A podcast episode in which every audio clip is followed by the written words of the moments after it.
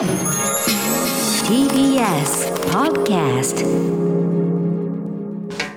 発信型ニュースプロジェクト。荻上チキ。セッション。昨日の各地の人出去年より大幅に増加。大型連休5日目憲法記念日の昨日緊急事態宣言が出されている4都府県では去年に比べ大幅に人出が増えていたことが分かりました。去年の同じ曜日の午後3時台の人出を比べますと東京では渋谷センター街で2.9倍銀座で2.6倍など場所によっては3倍近い人出となっていました。また東京と同じく宣言が出されている3府県では大阪梅田駅で3.4倍京都河原町駅で2.6倍兵庫三宮駅で2.2倍また宣言が出されていない地域でも札幌駅で2.6倍横浜駅で3.3倍名古屋駅で4.9倍博多駅で4.3倍などいずれも去年と比べて増加が見られています。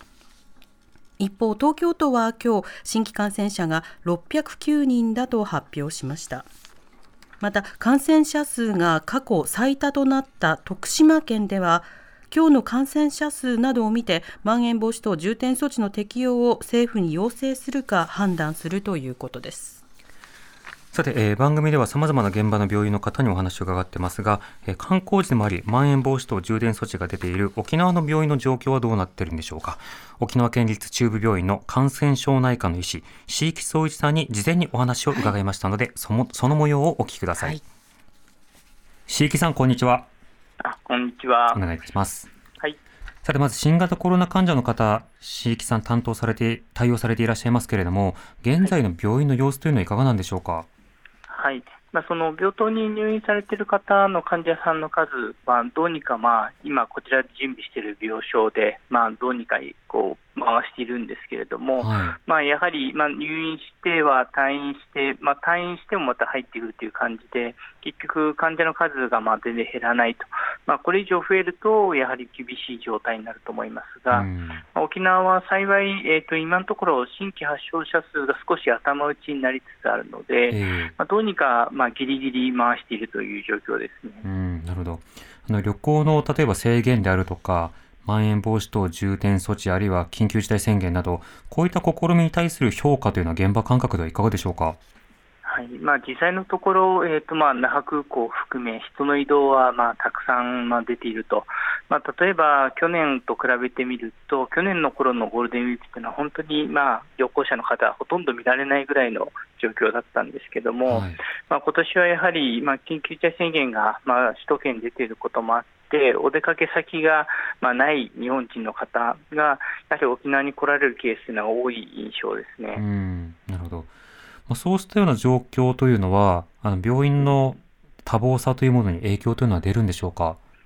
そうですね、そのまあ、幸い旅行者の方っていうのが感染した状態ですぐこちらに来て、すぐ病院に来るっていう状況はまあ少ないわけですね、当然皆さん、体調が悪くて旅行来る方はいないので、どちらかといえば、私たちが懸念しているのはゴールデンウィーク明けた後ですね、結局、持ち込まれたウイルスであったり、まあ、そういった旅行者との間、もしくはまあそういったことも含めての飲食があった後に、まあ、これからまたもう一段患者数が増えるんではないかと、なので、ゴールデンウィーク明けて1、2週間というところが、私たちは逆に増えるんじゃないかと思っている時期になります。うんなるほど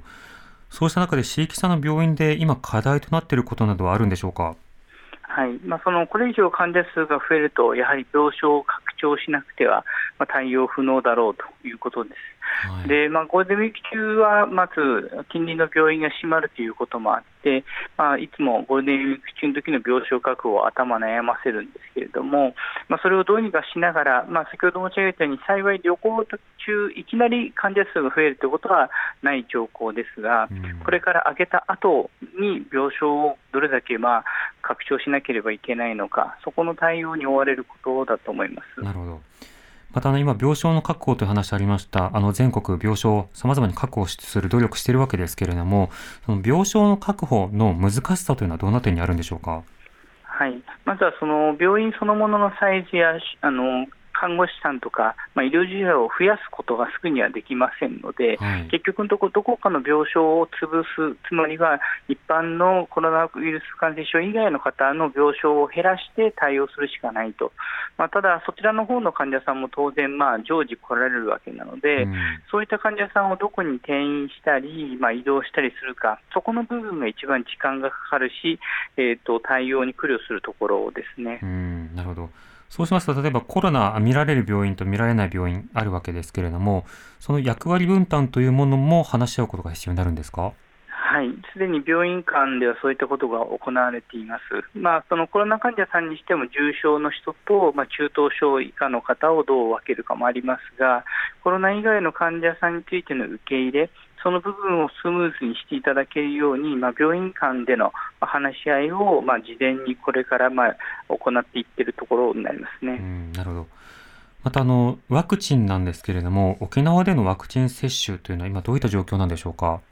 はい。まあ、医療従事者についてはある程度進んできています、で高齢者にまあ関しても市町村ごとに若干あのスピードは違いますが始まっていて、まあ、離島とかそういったところっていうのはかなり対応が難しいことが予想されたんですが、うん、幸い県やまあ医師会とかですねそういったところのサポートもあって、まあ、東条県でのエリアでの、えっと、接種も一応始まっている状況です。うん、なるほど。これが今度、一般接種という時期あの、まだタイミングが見えてないんですけれども、これが始まった時の難しさや課題というのはどうですか？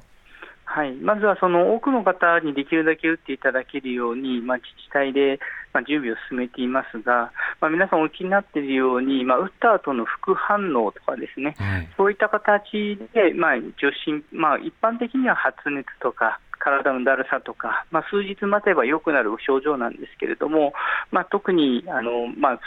2, 日2回目の接種後というのはかなりきつい症状が出る方が多いので、うん、まあ、そういった方が例えば救急病院とかそういったところにたくさん来られるとなると通常診療に影響するんじゃないかという懸念はあります。うんなるほどあのそうした中、あの、沖縄でも聖火リレーが行われたということですけれども、このオリンピック関連イベント、あるいはオリンピック・パラリンピックの開催というものについてはいかがでしょうか？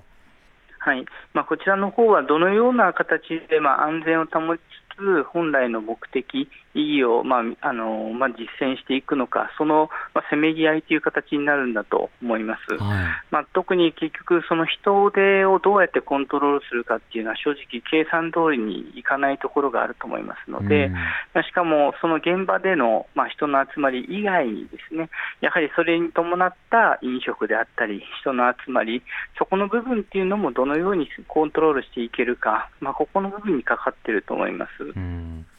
また、沖縄での今、あの、あの新型コロナウイルスの、まあ、変異ウイルス、この状況というのはどうでしょうか？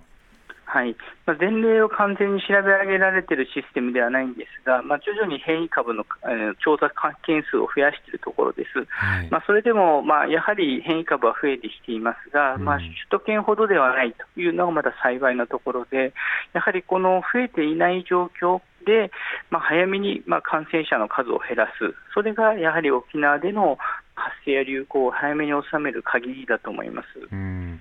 沖縄もあの多くの旅行客が来る場所であると思うんですけれども、都市部のような、例えば医療体制の逼迫、医療崩壊、あるいはその緊急事態宣言と直ちに現在ならなかったの、これどうしてだし、どうしてでしょうか？